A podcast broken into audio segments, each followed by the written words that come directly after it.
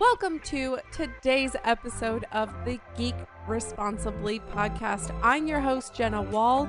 In this podcast, I share helpful tips, tools, and tricks to guide you through inner healing, mindfulness, and becoming the 2.0 version of you.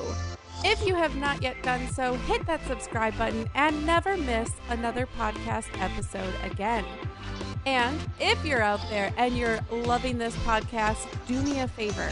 Take out your phone, head to iTunes or Apple Podcasts, and give us a rating review. The more positive rating reviews that we get, the more Apple Podcast shares out our content, and we can reach more listeners who need to heal. A way to pay it forward is to give that rating review, and honestly, I would greatly appreciate it. And buckle up because the podcast starts now.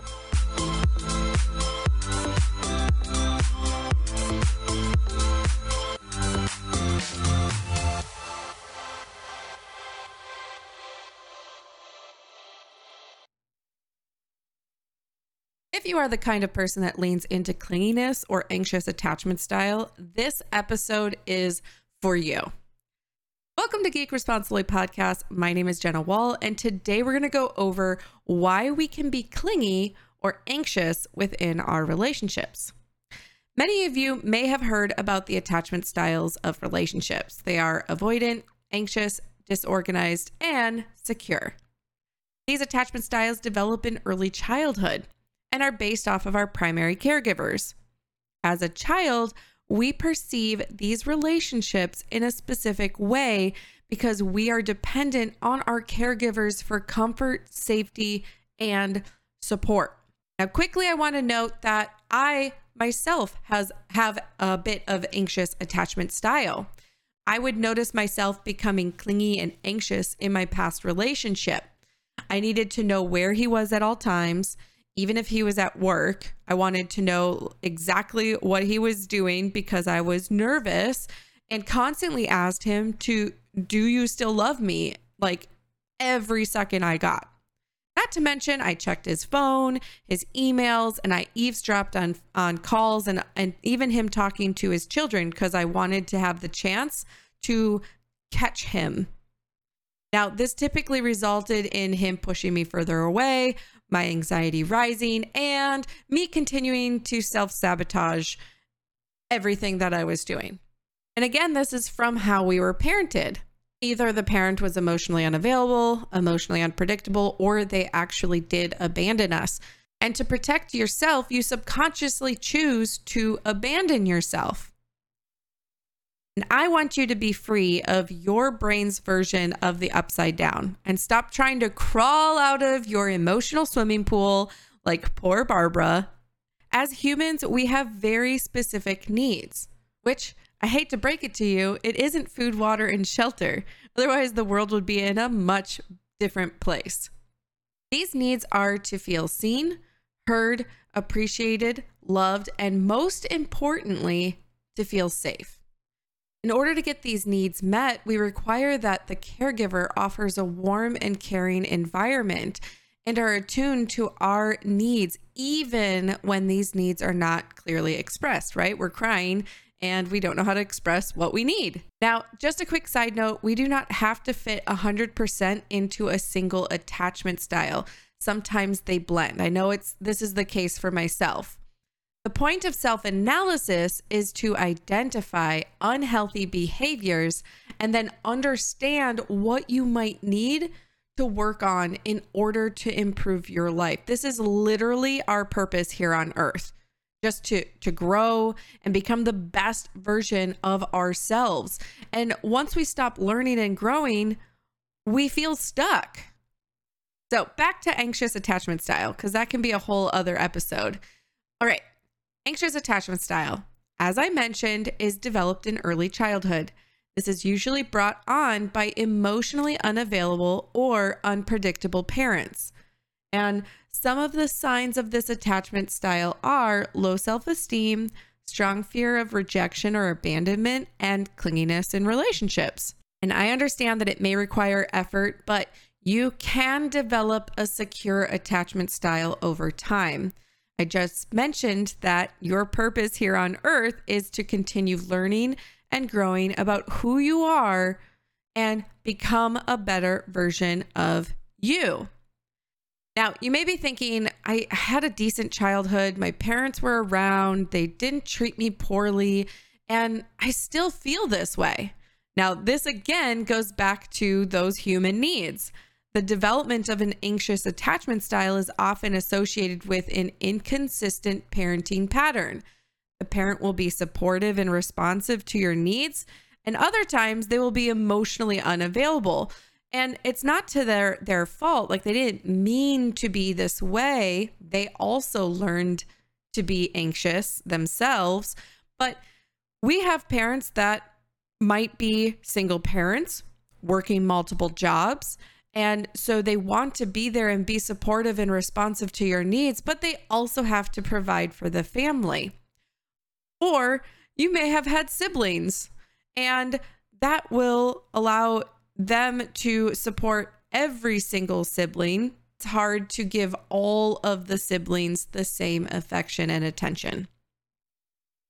Now, this inconsistency might make it difficult for us as a child to understand what the parent's actions truly mean. What kind of response will we expect in the future? And this is where that unpredictability comes in. Many times the child tries to attune to the parent to predict how the parent is feeling. So if they were unpredictable as a parent, they may come home from work and you're not sure if you're going to get angry parent or loving parent. And this is how empaths are created. And as I mentioned, the parent also has an anxious attachment style themselves. But this isn't about genetics. This is about behavioral patterns throughout generations. This is where we get generational trauma. Now, how can we recognize if a person has an anxious attachment style? So, adults with anxious attachment style might think highly of others. So, putting people on pedestals, having idols, but they view themselves very poorly, even putting themselves down in front of you. They will be sensitive and attuned to their partner's needs, which they had to do the same for their parent, remember? So it is second nature to them. They just feel like that is normal, natural. However, they are often insecure and anxious about their own worth in the relationship. And just to go back to them putting themselves down, a lot of times they do this in a joking manner and make fun of themselves. So, if the loved one rejects them or fails to respond in uh, to their needs, they might blame themselves or write themselves off as not being worthy of love, unlovable. Generally, these types of attachment styles need constant reassurance. Do you still love me? Right? Is that something that you say to your partner often? Or maybe your partner says it to you. The strong fear of abandonment might often cause anxious adults to be intensely jealous or suspicious of their partners. Think of controlling partners you may have had, or does this resonate with how you react?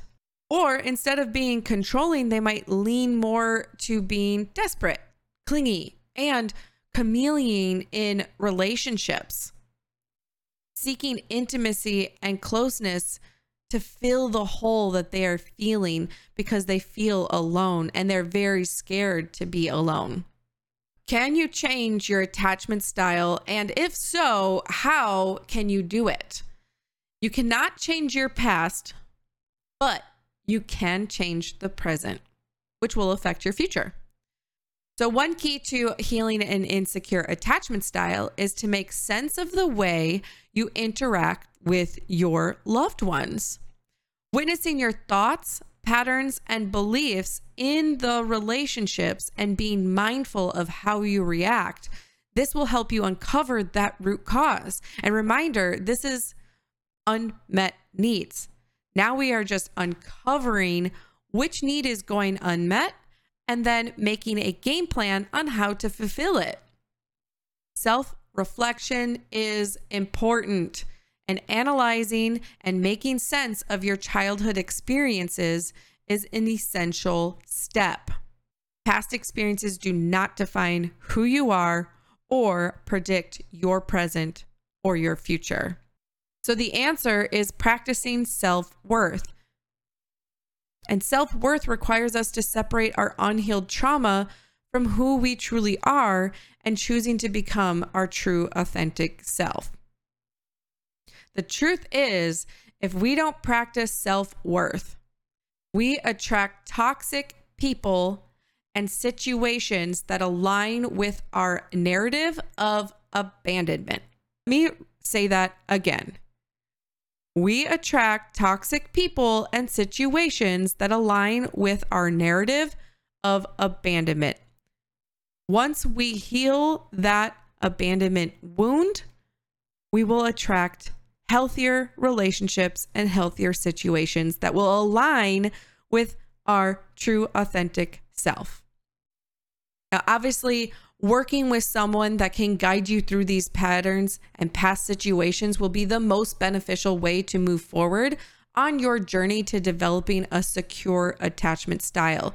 So, if you know you are someone who will benefit with being guided through this, please message me at jenna at geekresponsibly.com or reach out to me on Instagram at I am Jenna Wall to see if my six week private coaching program would be best for you.